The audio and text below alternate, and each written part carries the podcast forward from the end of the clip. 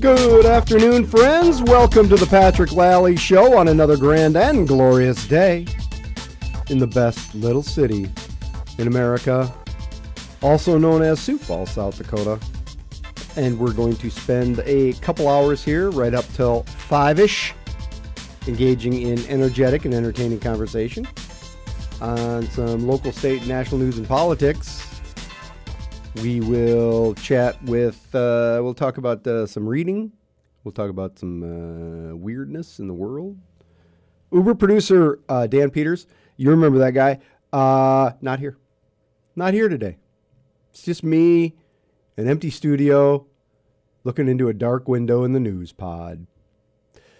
Kind of sad, really. But I got you people, right? Oh, yeah, we're all here together having us a good old time. And uh, we will spend a, uh, what am I thinking?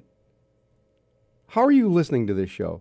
Oh, that's right. You might be out there on the radio at Information 1000 KSOO. We appreciate that. You're driving around town, got the windows down, enjoying a beautiful sunshiny afternoon.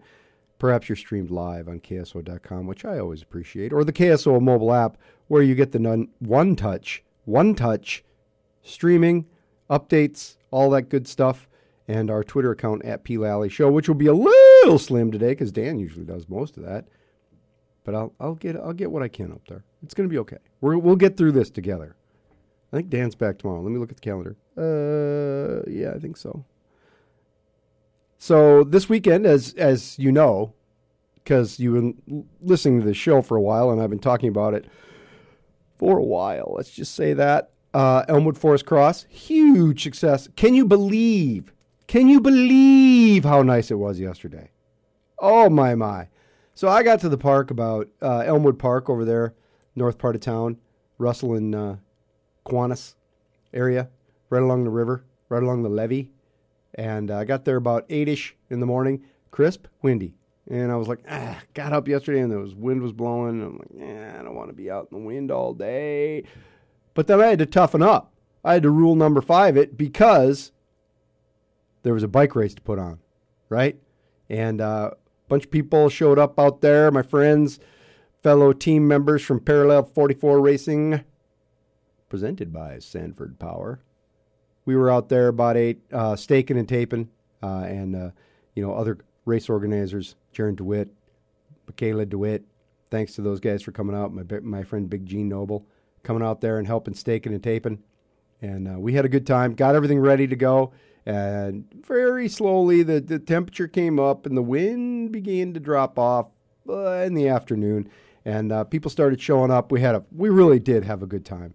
Lots of great racing. Um, good fields in every class, and uh, lots of kids, lots of juniors and we and then uh, to end the day, of course, we have the big Run What You Brung Expo, which is just chaos. Let's just call it that. Let's let's admit what it is: complete chaos. People. There was people in Hulk suits, people dressed as tacos, people dressed as hot dogs. There was a clown. It was that kind of day, but it was really a blast because it really. By the end of the afternoon yesterday was fantastic, and I want to thank everybody who made the race such a success, including my friends at Falls Area Bicyclists who sponsor it, and uh, uh, a lot of a lot of really good people, including the Parallel 44 racing team. Uh, we had a lot of juniors up from, Lamar's at the Central Junior Cycling Club down there, and it's always good to see them. Just a quality group of people there, and some great racers. So another Elmwood Forest Cross is in the books. It was our fifth one, and uh, really excited about what we might be doing next year. We're going to keep doing it. Uh, I'd like to thank the Parks Department for being a great partner in that, uh, always uh, helping us out whenever we need it. Um, sending some police by just to make sure everything's okay, which is cool. I'm cool with that. And lots of frivolity back in the trees, and uh, I look forward to next year. Uh, you know, if you can come out, yeah, the, the cyclocross thing is huge, people. It's just a good time. We had a bunch of people come out for the first time, a lot of first time ra- racers, a lot of new kids and stuff, and uh, everybody just is, eh, they always want to see more. And uh, luckily, in two weeks, you can go up to Madison, South Dakota for the Madtown Cross. And uh, that's in, that's a Saturday night, Sunday deal in two weeks. And then in three weeks, Frosty Cross down in Lamar's. And I'll be at both of those. So if you're around, come and say howdy. I always like to talk to people about racing. Racing. It's a good time and it's fun for the community, and I appreciate everybody's helping us out. We have a great show for you today. Our guests include Sioux Falls City Councilor Marshall Selberg. Will be with us. We're going to talk about the goings on at City Hall, which there are plenty of. The Common Man is our weird friend of the day, and he's got a lot to talk about, as you know, as he always does. And I'll have the P and L statement just after the next break. Today's topic: ah, the return of EB5.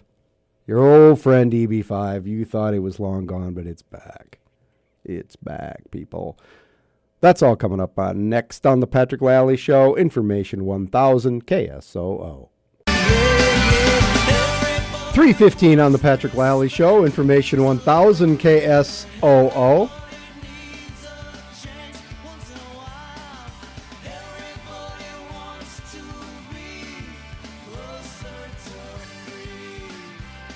And it's that time of the day when we uh, talk about the news on the P&L statement. And uh, I was noticing a story today. Uh, it actually ran, it's a Rapid City Journal story, okay, that actually published, oh, let's see, October 11. It's been a while. Been a while. For some reason, it ran on the cover of uh, your Sioux Falls Argus Leader this morning, which brought my attention to it. And uh, it's interesting. Uh, the story is headlined Bolin says in newly public EB5 deposition that Janklow wanted him in Pierre. This is by Seth Tupper out there in uh, Rapid City, and it's a it's a it's a good story. It's all based on this this deposition in a uh, lawsuit that was taken not that long ago, uh, and it is a it is a continuing lawsuit that is related to our old friend EB5. And it uh, EB5, of course, is the visa program that uh, was used to raise money um, for economic development projects in South Dakota and became a big scandal, a big scandal in our fine state when it kind of blew up because uh, Richard Benda, who was economic, uh, he was the head of the Economic Development uh, Department for the state of South Dakota under the Rounds administration. Um, following his uh, the the end of the Rounds administration, uh, Mr. Benda went to work for uh, a dude named Ute Bolin, who had been uh, a also a state employee, and they had this oh let's call it a scheme, in which they raised uh, a lot of money to fund different programs in the state through by basically selling visas. It, it, you know, it was a it was a legal program. the The EB5 program is a federal program in which people could, uh, uh, foreign nationals could essentially buy a green card if they invested um, enough money. Uh, anywhere from five hundred thousand to a, mi- a million was were the minimums, depending on the projects, and you could get a green card. And so they were able to basically let people buy their way into the country a lot of them uh, in the end from China and South Korea, um, which you know is fine. I, that the the program continues, but it is sort of fraught with peril in other places as well. And we didn't pay much attention to it here in the great state of South Dakota until Mr. Benda killed himself in a field in southeast South Dakota, I believe, over in Charles County, if I remember. If memory serves, in uh, 2013. So this story, though, goes through the deposition, essentially, of Mr. Yoop Bolin, who uh, ran the program. So he started this program out of NSU, Northern State University, uh, and it was a, basically a state program under the Board of Regents um, to as part of the International Business Studies program up at NSU. Right? Okay. But at some point, it got it gets to be too big, right? And what Yoop says in this uh, uh, deposition is that he always thought that the program would get fully, uh, you know, uh, pulled into because he started a private company, essentially contracting with the state. If that all, if everybody remembers that fun stuff, um, But a couple of interesting things came out of, of this this deposition. One is this uh, uh, relationship with Bill Janklow, who uh, was very interested in what Yoop was doing up there at Northern and tried to get him to come to Pierre, uh, ostensibly to work in state government. I'm not. It's unclear what exactly he wanted Yoop to do up there. Um, and uh, but to the interesting thing to me in here, you know, that part about Janklow is interesting that it went back so far. Um, but to me, the interesting thing uh, is uh, during the Rounds administration, and this is what has always interested me about this particular story, is the degree to which people in state government, in the Rounds administration, knew the extent of what Hupe and Mr. Benda were doing. And you'll remember that when Mr. Benda took his own life, unfortunately, he was about to be charged with, uh, you know, inappropriate use of funds, let's say. Uh, and Mr. Benda traveled the world uh, working for this program, a lot in Asia. And these guys were out, you know, raising money. And they had done a lot, but they started to run into problems. They started in dairy, right? And, you know, we got all these dairies from the Netherlands. And Mr. Bolin, you, only, only a Dutchman could have a name like you. And he is, in fact, uh, born in the Netherlands and uh, uh, moved to the United States when he was in high school as an exchange student and then went to college here, yada, yada, yada. But he had connections in the Netherlands. And so he was recruiting dairy farms to South Dakota under this program. And you remember, there, we have a lot of dairy farms now that we didn't have, big ones. And that's where a lot of these folks came from. And, and it was celebrated as diversifying agriculture and, and the rest, and you know, cheese plants and everything else. And that's all true, right? But he started running into a lot of competition uh, in that arena, and he started looking for other projects. And what he landed on was the big bad beef plant up in Aberdeen, Aberdeen. And that's where things kind of start going a little sour, if you remember correctly. Um, because the, the, the, the beef plant eventually uh, went bankrupt and has been reopened. But it was a it was a huge project. It was a it was a dream for Governor Mike Rounds, and he talked about it often.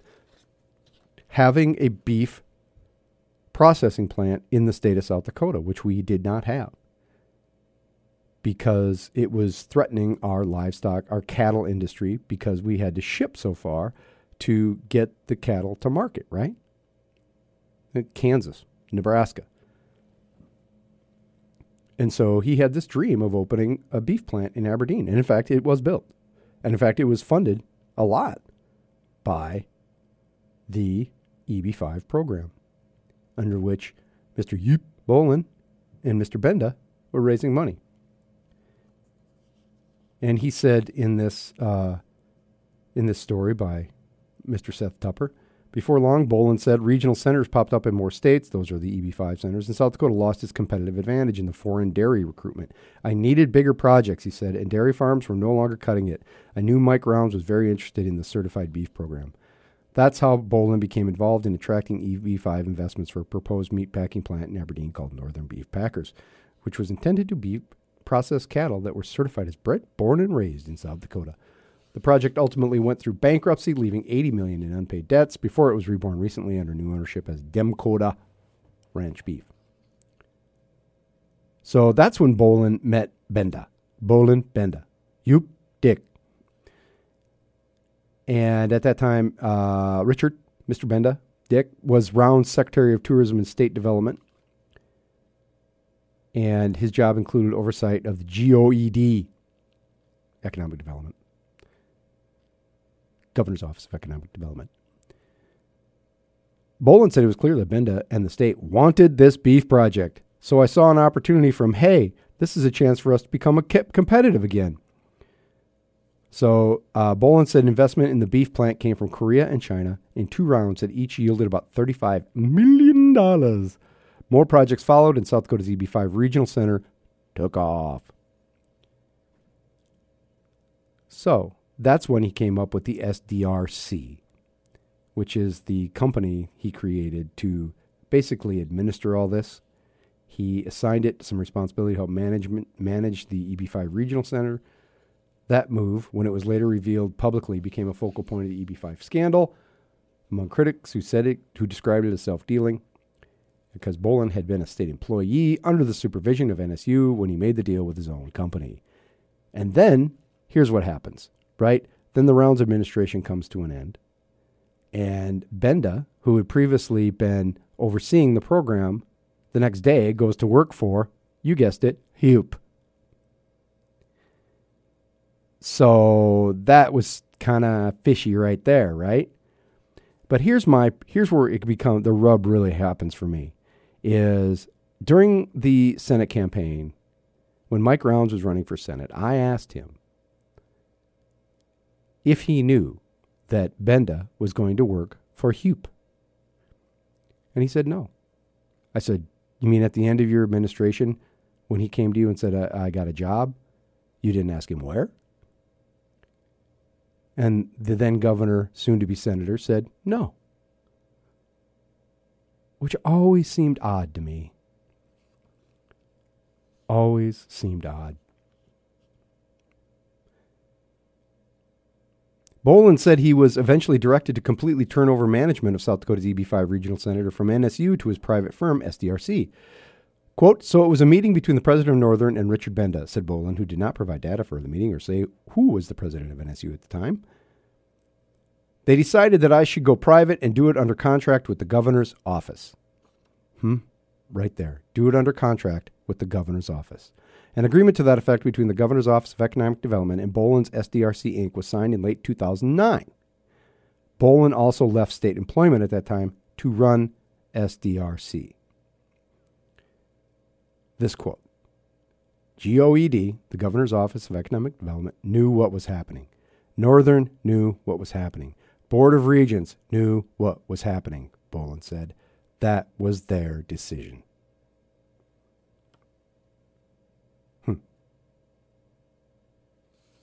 It's a fine story. Uh, there's a lot more to it.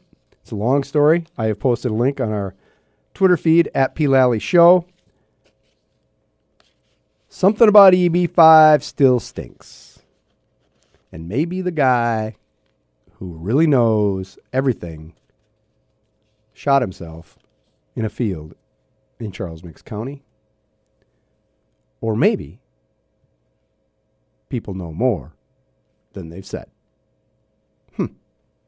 That's the bottom line on today's P&L statement. Agree or disagree with me, you can always reach me via email, patrick at kso.com, or you can get on our Twitter feed at P. Show. Throw me a note there. I look forward to hearing from you. Coming up after the news and weather, not with Dan Peters because he's not here, but that's okay. We'll talk with the common man on Weird Friends. This is the Patrick Lally Show, Information 1000 KSOO.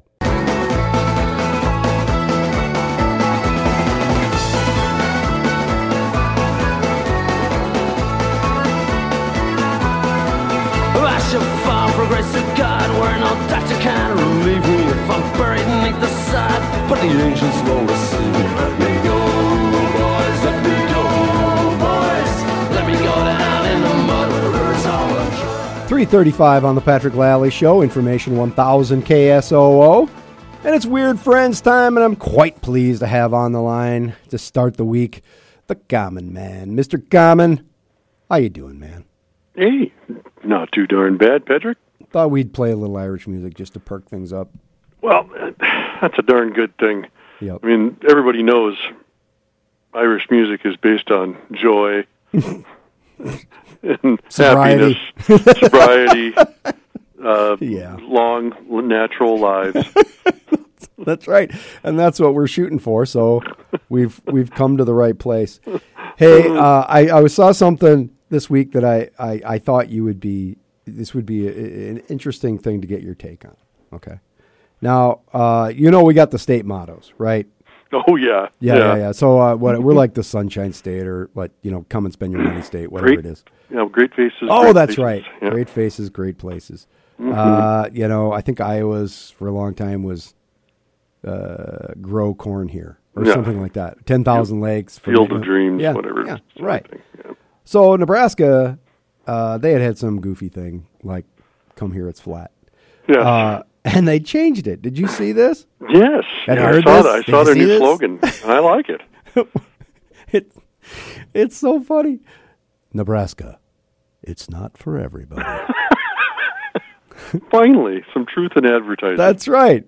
That's right. it's beautiful because first off, you know, of course, now everybody has everybody in Nebraska has got their nose out of joint that they, they don't, you know that this it was created by a firm in Colorado, you know, mm-hmm. so that's like, well, duh, they're just all a, a fluff about it, but they've already gotten, you know, ten times the looks, attention, tweets. If, they, if they're getting paid by the eyeballs, that firm should get a bonus because Huge marketing. Nebraska, it's not for everybody. I mean, three million sand cranes can't be wrong. That's what I would have went with, but I'm not a pro. No, you're just you're just an armchair sloganist. Yes, I, you know, I, I I like to put it out there, and I guess oh Umagees was taken. Oh yeah, well that one's trademarked. if putting it on Twitter is trademarked, then oh my geez is taken. Oh Umagees. And how do you how do you spell it? I was trying to. Is it Are you uh ready? Umagees? No, are you ready? Yeah, I'm ready. Pencil. Pen in hand. Hashtag, and then capital O mm. H, capital M U H, capital J E E Z. Oh my geez. Umagees. Oh, Got it. All right, I'm I'm good now. All right, that's good. Well, when, trying to reference it, but you know, and these other states, you know, everybody's you know looking down their nose at this stuff, but it's it's they're not doing too much better. no, I've done some research in this, and and it says, you know, I, I think the the realistic approach Nebraska's taken is is good because there was a movie called Crazy People, Dudley Moore back a hundred years ago, mm-hmm. and he he was an advertising exec who who had a nervous breakdown and just started saying the truth about things, and and sales took off like crazy. He said, you know, like his ad for Volvo, they're boxy, but they're really nice and, and their cars sold like crazy. So I think they're they might be onto something. These guys in Colorado, but but these other ones, you know, you you kind of see through them. You just see that's that's a nice slogan, but you know it's not. Ohio, this is the real slogan. Too much fun for just one day. you got to be kidding me. You know, I'm I'm gonna you know I'm gonna you know I'm I'm just gonna say red flag on that one. and then, then they're not. They're just so darn. It's so dumb. Tennessee, made in Tennessee. Oh, really? Really? No kidding. Uh, what? That's good to know. yeah, Well, other than whiskey, yeah. Well, I uh, mean, what's left? well, uh, uh, Hondas. I mean, Oh, I that's don't right. know. That's right. Uh, Nissans. They Yeah. make those in Smyrna. Yeah, made. in- Okay, so then then you got South Carolina. Mm-hmm. Just right. Yeah. Okay. Okay. You know, so I'm thinking how conservative South Carolina is. I'm going, eh, mm, might be one of those little hidden dog Yeah, whistly things that they're That's trying to get across there. But it's like, well, I think, but you know, it doesn't really say much. So I was trying to think, rethink of things for South Dakota. You know, Mm-hmm. we we've got great places, great places. Lame. Uh, kind of going with this truth thing, you know. Ah. Uh, so I was thinking, uh, South Dakota looks better in your rearview mirror. yeah. That's true. Life at 83 miles per hour. 83. well, you know, you never really just go 80. Well, 83. Nobody even goes 83. Everybody goes 87. oh, okay. Well, I'm, I'm a total. No, I see. We're getting closer to the truth. Yeah, getting closer to truth. How about South Dakota, hurricane free Yeah. since forever? I heard that somebody say about Nebraska, they should have gone with Nebraska, almost no storm surge. or you know, they get uh, you know South Dakota dances with lottery. but then you or you could get you know you can get down to the really midwestern ethos of it and, and say uh, South Dakota not so bad. Not so bad. Or South Dakota it could be worse. Well, that's true. or if you really get you know get kind of hoity, you can say South Dakota you should be so lucky. Yeah. No, I, well, you know what I'd go with? Lay it on me. Oh, my geez. Oh my jeez. if I could Or- get that on the license plates, oh, yeah. Yeah, sort of like our our, our the, the ladies, the church ladies say, South Dakota. Oh, bless their hearts. it's, it's just like, oh, we, we tried so hard. I know. They just never got out of there. no, we love South Dakota. hoity, yeah, South Dakota, hoity, uh, Iowa, without all the hoity-toity sophistication. South Dakota, eight good counties. but I mean, it's fun, and I and I think that they're they're they're onto something there. Just with the fact that they they they're kind of keeping it real, Yeah, and it isn't for everybody. I mean, why why? I think we, if you try to make South Dakota, when you say when people say the Sunshine State, I know that there's you know a lot of people out there going, uh, no, no. technically, sure, but some days it's sunny and twenty below. So that does not that negates like those two things are not trend. You know, they're not consistent with each other. No, no, but uh, but but I think that they'll they'll do well with it. I think that's I think that's uh, name three things about Nebraska. You know, you, you've got Sandhill Cranes, you've got Nebraska football, and Old Market. I like Old. Market in Omaha. I like Omaha. I don't mind gotta- Lincoln. You well, yeah, but you got to be kind of regional to know. You, old, I mean, That's true. uh, That's a specialty item. college baseball World Series, maybe. Yeah, no, it's Nebraska football. Go Big Red. We're one and six. Yeah, yeah. And he, so, and, and even that they got taken away from him. I mean, that was the Yeah. one thing that pu- you know, puff up their chests. It's Now like, they got nothing. it's like Yeah, even the Sandhill, the Sandhill Cranes are thinking about you know vacationing in Florida now. From now. Well, you know what they say, common. oh, It's not for everybody. it's not for everybody. Well, we'll see how that works out for them, and uh, we'll keep track of that. Well, I'm going to get on as soon as this government governor elections. I'm, I'm going to run a few of my ideas past them and and see what they say. Yeah, see who comes out the other side on that deal. A good idea. You, you take a trip out to Pier on that. But one. keep my powder dry until I know Well, who's who's running the show. We'll do it here and see where it goes. okay, sounds good. Thanks a lot, Common. You bet. Take care, Patrick. Common Man here most Mondays on Weird Friends. After the break, we're going to chat with Emily uh, Harris. Emily Harris, my bad. She is with Siouxland Libraries, we're talking about Read for the Record, which is coming up, and it's a great program. Puts people in schools and libraries and such. Coming up after the break, this is the Patrick Lally Show, Information 1000 KSOO.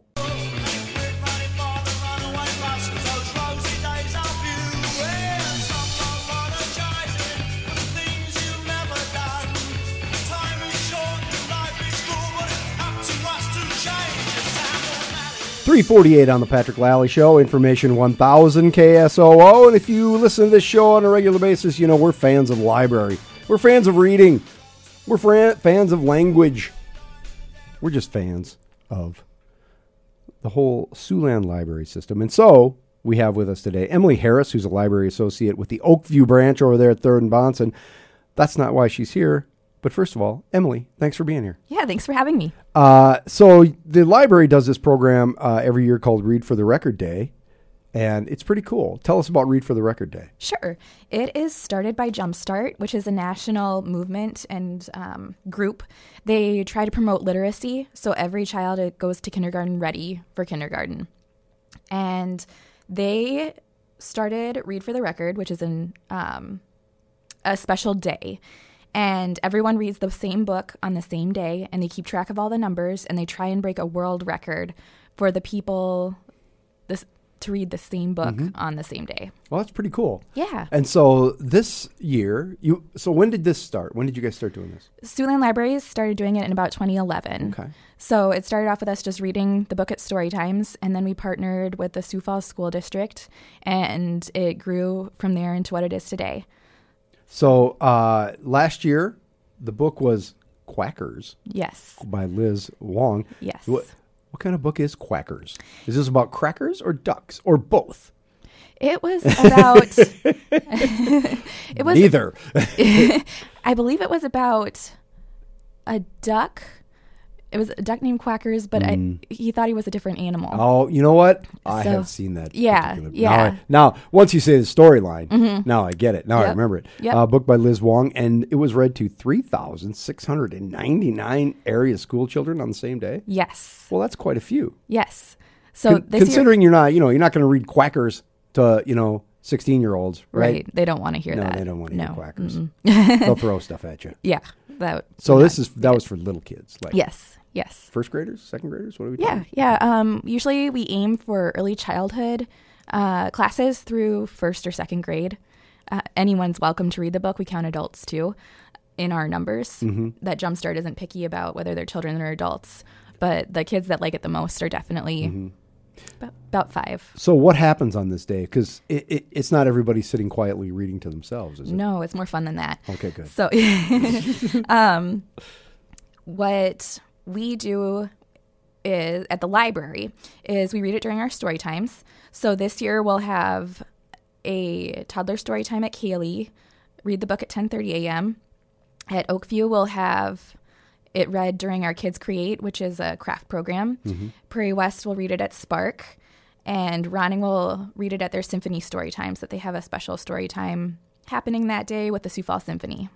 Oh, okay. And then, in addition to that, we also work with the Sioux Falls School District, the Sioux Falls Catholic School System, and Sioux Falls Lutheran to bring in local celebrities and guest readers into the classrooms.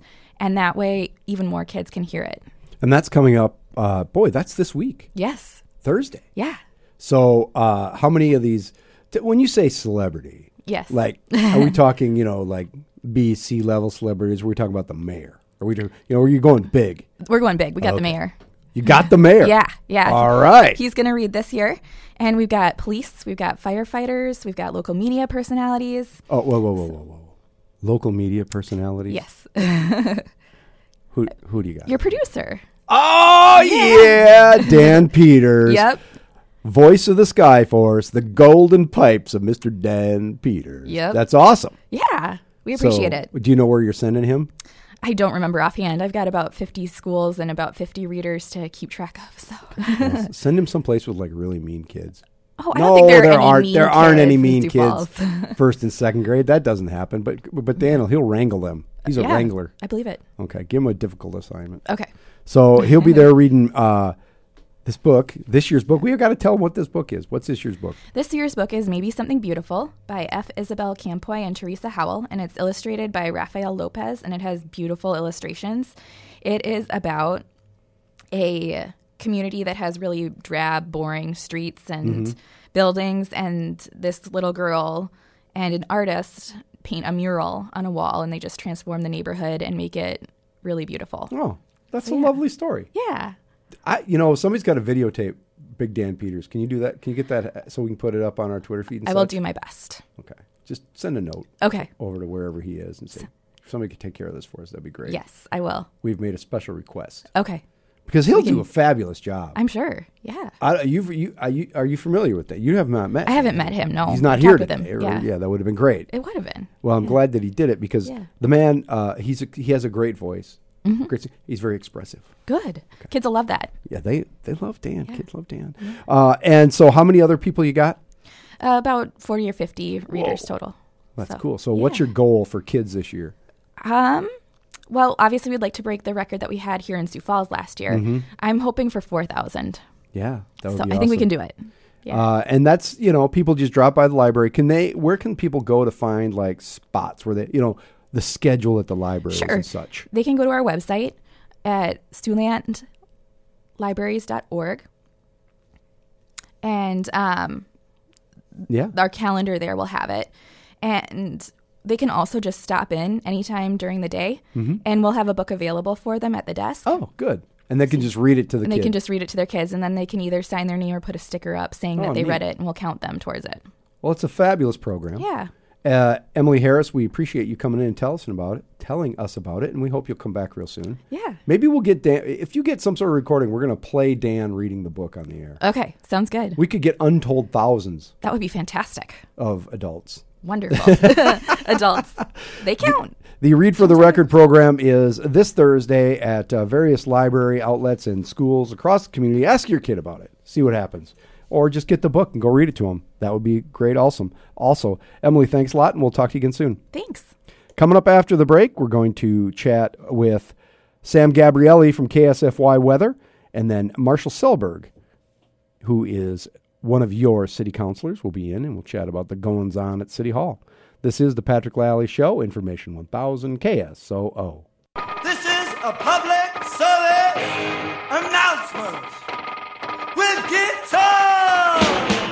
358 on the Patrick Lally Show, Information 1000 KSOO. This Saturday is the Trick or Treat Trail Run, 10 a.m. at Paisley Park. 5K, 10K, kids dash 3 to 10, 9:30. Uh, there's goodie bags and T-shirts and all kinds of stuff. Go to KSO.com to get more on that. Coming up after the break, we're going to talk with Sam Gabrielli from KSFY Weather. Stick with us. Information 1000 KSOO. Listen.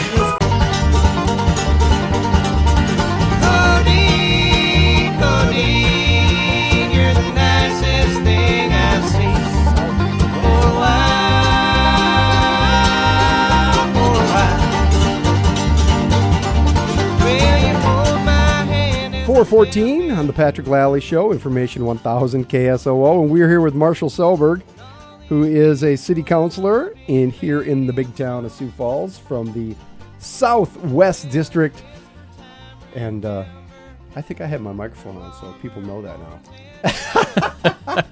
but thanks for coming in, Marshall. We appreciate it. Thanks for having me. Uh, I think this is you were in before the election because you, didn't you get weren't you up this time or was that the No, you, I wasn't up this You weren't time. up this time. I was here a couple, three months ago, That's somewhere right. in there. That's Yeah. right. It wasn't, but it wasn't with the election. You were just in, and we were hanging out. We were hanging. That's fine. So, uh, how how are things going for you uh, with the new administration, which seems like forever ago, but has really only been in place now since May, not that many months. What's your what's your take on the TenHaken administration so far and uh, their policies, procedures, actions, all of that? Well, so far, I would say so good. Overall, I'd give them a, a very good grade. They've done a really nice job of um, reaching out to, as you would call it, the legislative branch here of city government, and and uh, as far as access to things we may need, as far as reaching out or being proactive, I think they've been fantastic. So um, I know the the mayor and his team have really done their best to to again reach out, be proactive. If there's something we need, they've certainly been helpful as far as I'm concerned. What surprised you uh, that you? I mean, obviously you knew Paul TenHaken, you knew kind of his background, where he was coming from. Some of that's not really a surprise. What did surprise you? You know, I did not know him exceptionally well before the election. Um, I got to know him a little bit on the campaign trail. Obviously, I knew his background a bit and did a little more homework as he was officially a candidate, obviously. But uh, as I've gotten to know him as a person and as a, as a leader, I would say that, you know, um, I don't want to overpraise by any means. yeah, that's right. But Let's I be mean, careful. Yeah, you know, you want to. He might be listening, yeah. Yes. But no, he seems to be the real deal. He's doing. He's running the show pretty much as he said he would when he ran the campaign. Um, he really he's pretty even keel guy. He's you know uh, there's not a lot of show to everything. He's pretty much works keeps his nose to the grindstone and keeps to the agenda and, and does what he says as far as I've seen so far. So I as I've said before, I'd I'd give him and his team high grades to this point. What piece of advice do you have for them going forward in terms of, uh, well, and not even a piece of advice, really, uh, policy um, that you would like to weigh in on? If you had to, if you had to get them to come your way on one thing, what would it be? Well, I think the one of the the big things that he is working on, or, it seems to be one of his goals, is kind of getting. I know his team as a city working as kind of towards one goal, and I know he's tried to bring a legislate our us as counselors into that as much as possible. There'll always be a little bit. Obviously, we each have a different role, and we're not exactly, you know, department leaders or on the city team, as it will, employees of his. But I think it's important to him to have us all kind of on the same page, all kind of talking the same. I mean, if if we are having disagreements, to kind of talk those out. And I mean, I think we've all had a few where every issue we're not all in lockstep by any means, all of us. But he s- seems to do a good job of listening. You know, if we might have a disagreement, or we might say, ah, that's not exactly how we see it, or whatever. He seems to do a nice job of trying to work in between. Okay, you're here, we're here. How do we get in the middle? What have you disagreed with them on? Again, it's okay to disagree. No, exactly. That's and what I tell and people that's just time. it. And I almost, I almost hate to make it sound like politics is too boring right now. But as far as a major topic right now, there might be some minor tweaks on some things that he's done, but there's nothing like Yeah. on a large scale that's gone on so far where I can go, well, we were really locking horns and it got this way or that way. It really hasn't yet. So There's I time. s- yeah, I would say in the sausage making of working out a few different things, there's a few different you know angles on how we'd like to go about it or he would maybe we Mm-hmm. work those out but nothing nothing real as you would say sexy to this point What? Uh, uh, uh, let's talk a little bit about uh, one thing that's come up recently, and that is, and it's back, uh, obviously, and that is this uh, the handheld device, phones, talking on the phones. Uh, Janet Brekke told the Argus leader that she is looking at bringing an ordinance that would ban the you basically ban talking on the phone with Right. your with it, with the phone held to your head, Right. right? I mean, that's now you could apparently still use your Bluetooth. You could, but you would have to have your hands on the wheel or not on your phone at least. And uh, what are your thoughts on this as it's coming back around? well it should be interesting I, you know a lot of times when ordinances come up it's very rare the process is for those out there who aren't familiar usually you have a, f- a first reading of an ordinance and mm-hmm. then if it gets through that it goes to the second reading and then if it passes that it becomes policy mm-hmm. it becomes law um, very rarely is something voted down on the first reading mm-hmm. Usually, you generally have the, you Yeah. know, give the courtesy, as you will, to kind of talk out a, an issue between the weeks, whether it's a week or two weeks, whatever it might be, between the second. So you kind of hash through the policy. The way I understand it, this is one of the few things that got voted down on the first reading last time. Now, I'm not exactly sure how that came about. I've heard a few rumors here and there. I don't know, but so obviously, it's not. It's going to be something that's. It's going to be I would say if we're looking for an interesting topic or a good talking point for a few weeks or months or whenever it's going to come up, we're going to have it. Um, there are some, you know, there's a lot of different things to it. Obviously, we want to keep things as safe as possible on the roads, but right now we do have a texting ban in effect. Mm-hmm. I can tell you for sure, I make my living as a realtor, so I'm basically in my car all the time driving around town. I can mm-hmm. say for sure, nine times out of ten, if I'm just about an offender bender, I can almost right away drive around or look in and I can see mm-hmm. somebody's texting. Mm-hmm. You And know. it drives you. I mean, if you spend any time driving around or just sitting and watching people, you see them on their phones, whatever, whether they're I mean, talking or texting or looking up a number or looking at the weather. Uh, a lot of people looking down. And uh, do you think that this would solve that? I don't know. That's just how many laws do we need on the books? How you know? I was we were looking into. I was looking into how often has this one been put into effect? You know, we've got this one, which I think is a major factor with it. Not so much people having the phone to their ear. I honestly don't see it that often. But not saying I have the all-encompassing see everything. But most of the time, I see people texting. So you know, when you looked up uh, distracted driving citations, 2012 through 2015, there were 66 total citations. Now, uh, by 2016, they started some driving saturation patrols trying to attack the problem a little more. And it's gone up a bit. 2016, there were 109. Last year, 100. I think this year so far, we're at about 43. So now they're starting to, you know, at least we're starting to kind of emphasize this one or put it in effect, and, and that helps. Um, some of the arguments that you're going to hear about how much further do we need to go? Well, how much government do we need? I mean, and some say, well, Bluetooth. You know, if you're hands free, at least you can go Bluetooth. Well, there's arguments again. For every argument, there's talking. a counter. Yeah, You're you're still, you're talking. Are you your mind is engaged in something else other than driving. Exactly. And plus, how much some people are going to say, well, I don't have Bluetooth technology in my vehicle. I have business to conduct. Is that fair? Some things might come up to the effect where, well, this isn't a state law. If we Mm-hmm. did this, so how can it, how can we make it in effect in a city law? Well, we did that much- with texting. That's true. I mean, but then again, some people go, well, some people don't. I'm just bringing up Yeah. some Oh, things yeah, that yeah. we're There's a- going to discuss. There's a far- lot of there's a lot of facets to it, and um, I don't know that one is. I don't know that there's a solution here. But then you sit behind somebody. I mean, and and this is still just texting, which is already illegal. And you sit. The other day, I was sitting at a light. Light is turning. Your light turns green. Car doesn't move. Just sits there, All the sits there, sits there. And I'm I, at one point, I was thinking, I, I hope this person's okay. You know, I mean, did they did they have a heart attack and die in the car? It's clearly. I mean, what is going on here?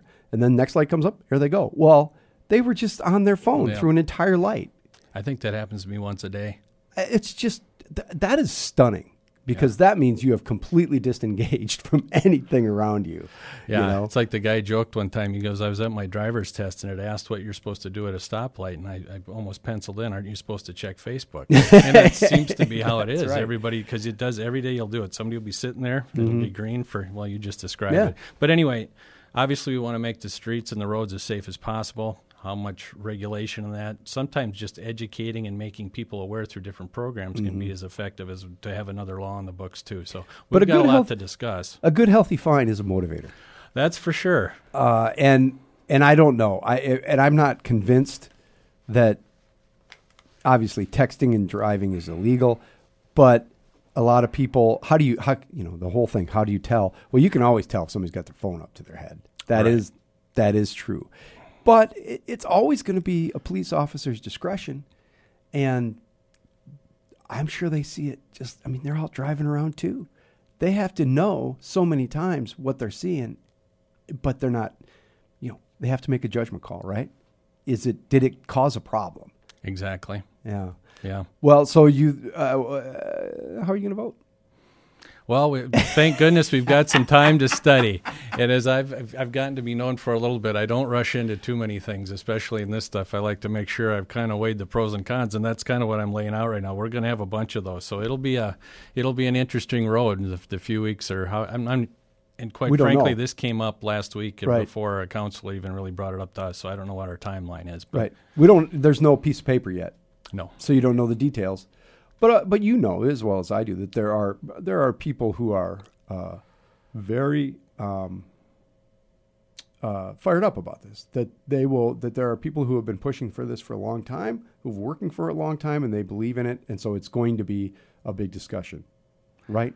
Well, absolutely. When you talk about something safety wise and, and you get on this particular topic where you can bring up, you know, whether you start bringing up statistics like fatalities, if that's involved or whatever it is, I mean, there's going to be some passionate arguments on on both sides of it for sure. I just don't want to get run over, Marshall. I think we're all probably in agreement with that. Sure. well, it depends on if it's you or me. Then it, then the, the the division becomes a little more stark at that point. But uh, uh, and it's the other interesting thing about this, not to belabor the point, but it does divide people. For all the issues that you deal with, the budget or you know water quality or any of the really b- public safety, you know ambulances and all that.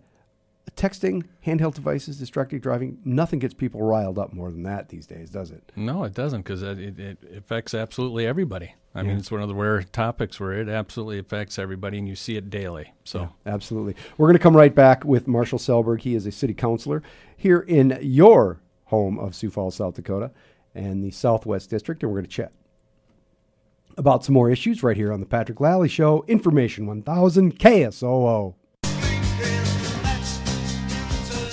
433 on the Patrick Lally Show, Information 1000 KSOO. And we are talking with Marshall Selberg. He is the city councilor representing the Southwest District of Sioux Falls. But, uh, you know, once uh, le- the election's over, districts don't matter because everybody gets one vote. Isn't that right, Marshall? I would say, yeah, you pretty much you don't really section yourself off. You get uh, you get plenty of correspondence from all parts of the city. That part, that much I can tell you. Yeah, it's kind of interesting that way. It's uh, like the districts are there, but uh, when it comes down to it, everybody's everybody's fair game. That's exactly right. Well put. you might get uh, you get probably do get some people from your district who come to you because you're the uh, that district and they just they don't know who to go to. So they Yes, go to you. absolutely. You. get plenty of that, and that that's terrific too. But yeah, you just it's not like you're really you're real territorial coming in, going, well, I'm on this side and you're versus that side. I mean, you always council wise, you're kind of team wise, and you're Mm-hmm. generally when you've got bigger issues coming on, you're hearing from everybody from all parts, and you feel like you're making decisions that way. So.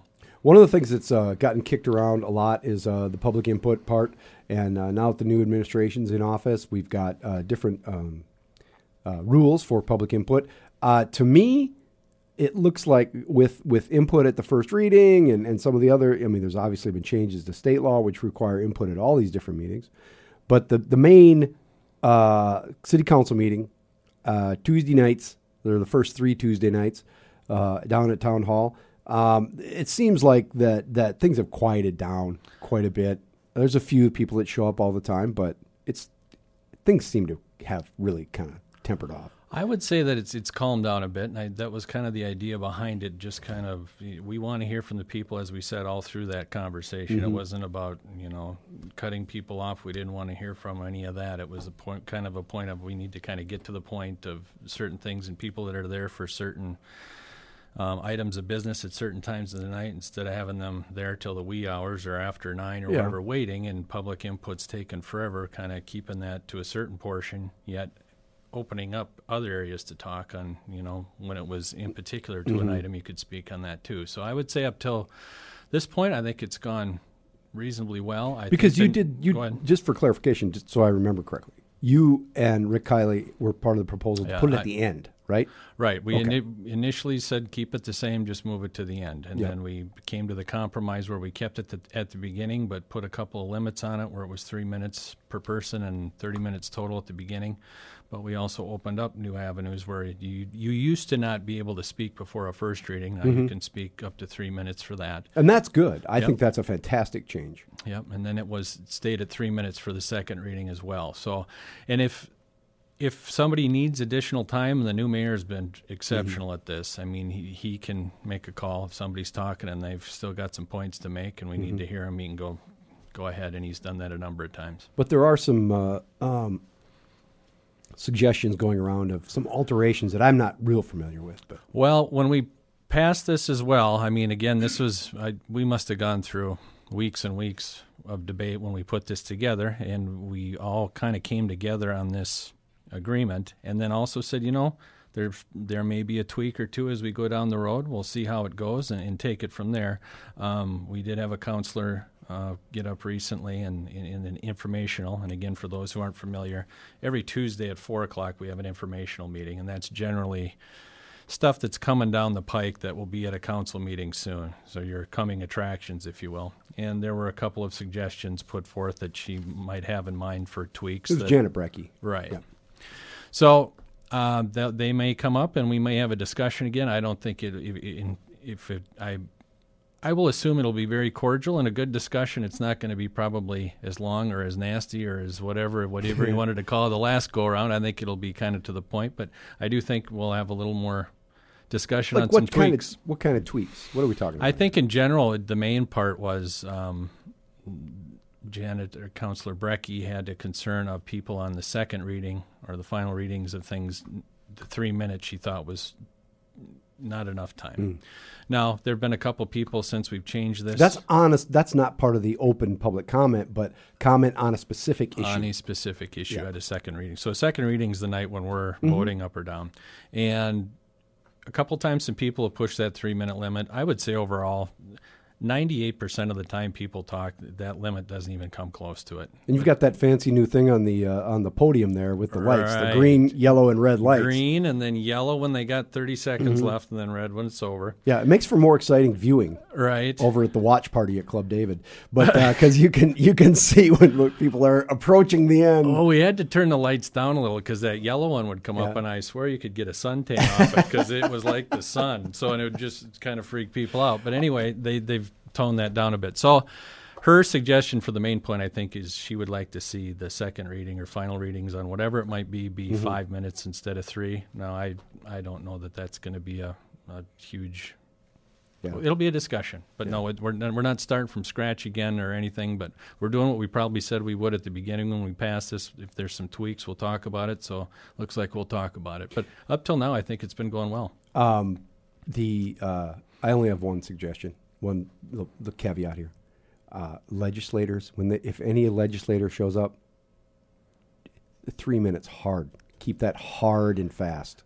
That- I, w- I won't give up any names, but one of the probably the couple handful of people that have gone over the three was a legislator not too long ago, and he went over by about he was I think he was about four minutes over by the time he got cut off. Oh, so yeah, he, it's I- a good point. He blew right through that thing like crazy. He never looked down. Uh, Marshall Selberg, he is a city councilor from the Southwest District of Sioux Falls, and uh, uh, we're talking about all kinds of issues. Uh, uh, the ambulance issue is going to be uh, something we're going to be talking about for some time, I think. Uh, the question is whether or not uh, we should move from a private service contracted, currently it's uh, uh, Paramedics Plus, to a uh, municipal run ambulance service. the, the the mayor has said he said on this show that he wants to look at it. He wants to look into it.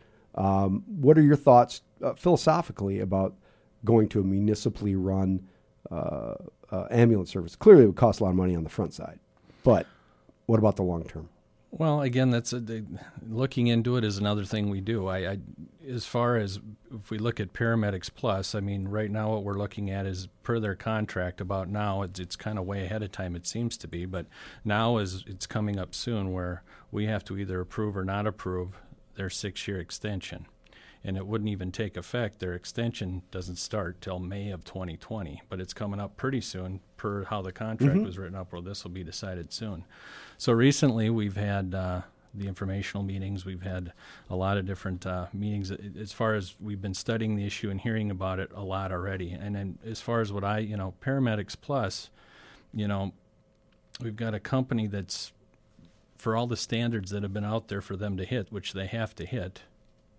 They've met them and exceeded them. Um, And it should be noted that yes, they have they have met all the markers here.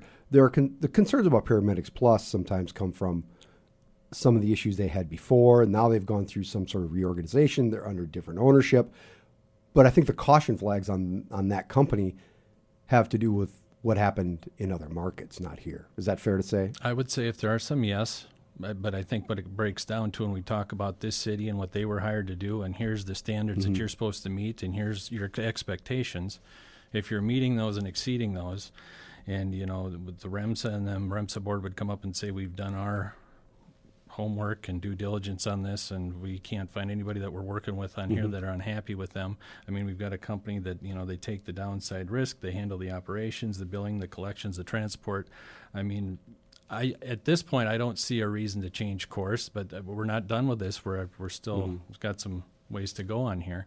But um, to me, it comes down to if you're hired to do a job and here's your expectations and you're doing that job, yeah, we can look at other options. You don't ever rule out anything. Things can always be improved or maybe done better. I don't argue with that, but it's hard to change course when somebody's doing their job. I guess that's the simplest way I can put it. And it does seem like at a certain size, um, larger cities have municipal ambulance services tied to the fire department. That's pretty common. Um, smaller cities, smaller towns often have private. Then it goes down to volunteer, you know. Right. But uh, is there some sort of critical mass? Do you think for a city at a certain size, just it makes more sense to have municipal? I would think so. I We mean, just don't know what that size I is. yeah, I can't give you the definition or breakdown exactly where that is, but I would say if there's a portion of there, if you're wondering if we're at it, I would think yes. is is the issue with the fire department, um, and a lot of the firefighters have are trained in life saving techniques, but there were limits, and I think this has been changed a little bit, but there were limits on what they could do, right?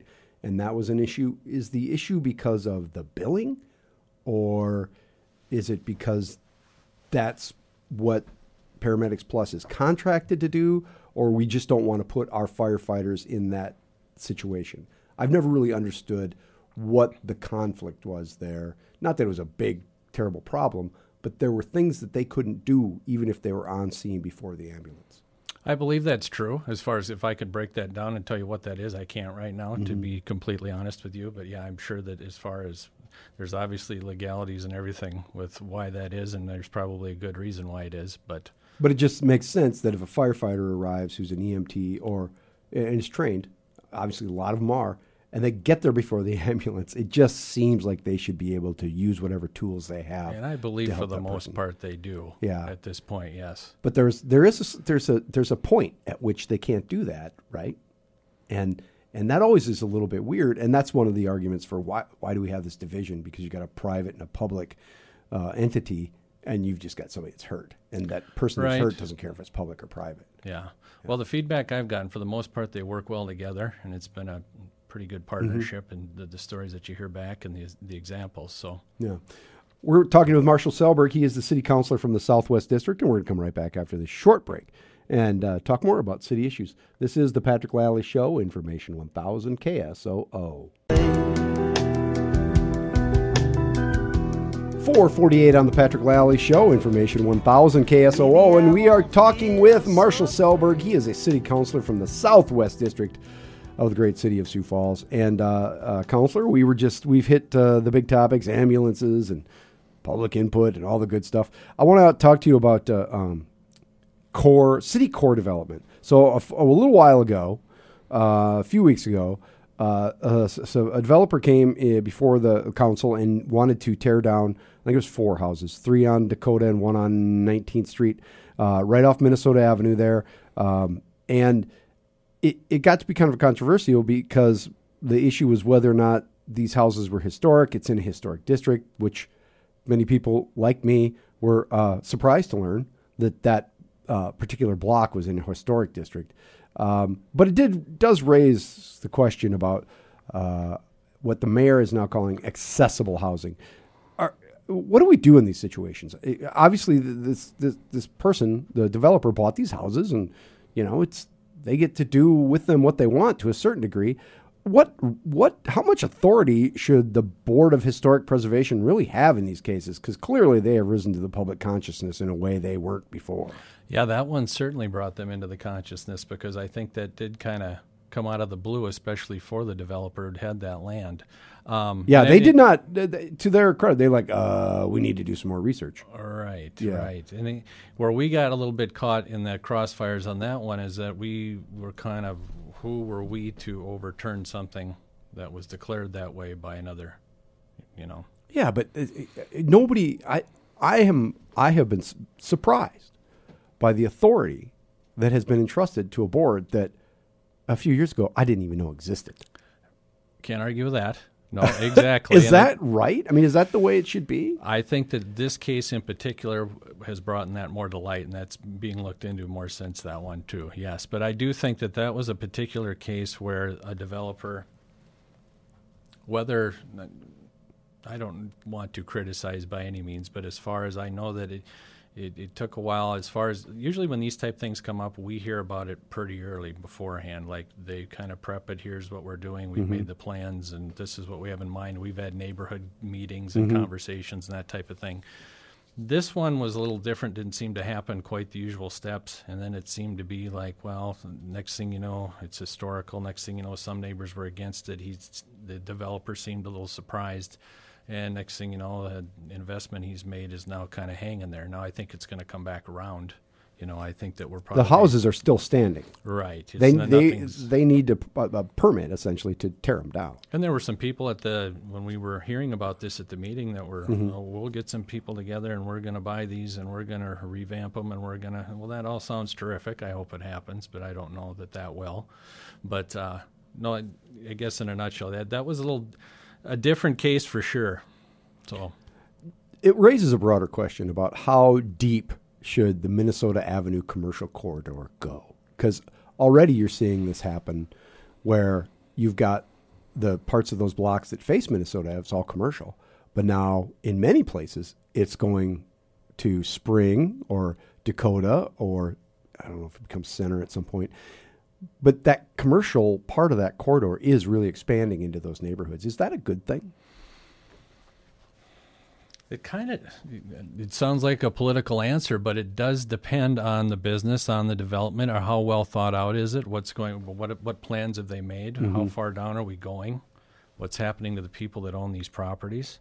Um, and a lot of times you're talking about houses that are just off of these the Minnesota Avenue that are ho- homes that are sometimes they can be in some tough shape, or it might be a perfect opportunity. Somebody that hey, I might. And that is happening. you know. People are Yeah. rehabbing those houses on either side of this particular block of, of Dakota. Mm-hmm. But do you want to live in a house that backs up to, uh, you know, a, a car lot or Minnesota Avenue or you know what I mean? So there is a that's a difficult thing. There has to be a lim- exactly. Where do you go that fine line again? I to me it would come down to what's the long term vision planning. Where does it go from here? We're not just going to let one chunk go deep into a neighborhood and go, okay, go ahead. I mean, Mm-hmm. well, where are you going, and how is this going to work out for the long term vision? That would be my opinion. Don't we need to preserve a fair amount of that housing as well? I would think so, yes. And especially where we're, we're talking about, you know, as we talk about, as they say, accessible housing now is what the mayor and his team are liking to call it in relation to affordable housing. Mm-hmm. But I mean, a lot of times we're talking about those type of neighborhoods too, where we're talking to houses in those. young professionals housing, uh, people who just want to live near downtown. That it's not necessarily it's not subsidized housing. It's not terribly expensive housing, just accessible housing. I think it's actually a pretty good word, but how do you do that? That's a rub. Well, I think you take it kind of a case at a time, but again, with it, Mm-hmm. we, we're going to need some vision and well thought out plans to do it. But I think it's kind of a matter of time. As this, you know, that's the thing with Sioux Falls. Every time you turn around, there's a new project, a new avenue. As somebody's going into something. Everybody likes progress, but they get a little nervous when it's coming in their backyard. you know, that's and right, that's that's right. We all are, we're all the same, so I, I don't blame anybody for that. But Yeah, Marshall Selberg, he is a city councilor, Southwest District, and uh, you know, lots of big stuff coming up. We'll have to have you back again real soon. look forward to it. Thanks for having me. Coming up after the break, we'll tell you what's going to happen tomorrow. This is the Patrick Lally Show, Information 1000 KSOO.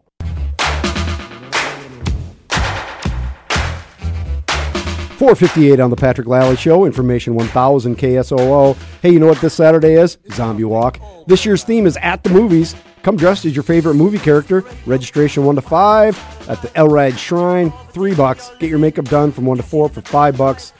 Walk starts at 5 p.m. at the Shrine. Always a great event. Benefits Ladders of Smiles and Sioux Falls Roller Dolls. Coming up on the show tomorrow, Chad Picard of Spoke-N-Sport Bikes will be here talking about e-bikes. Oh, it's going to be a big controversy. Pat Powers, Dakota War College, and the Boone Man. See you then. Patrick Lally Show, Information 1000 KSOO.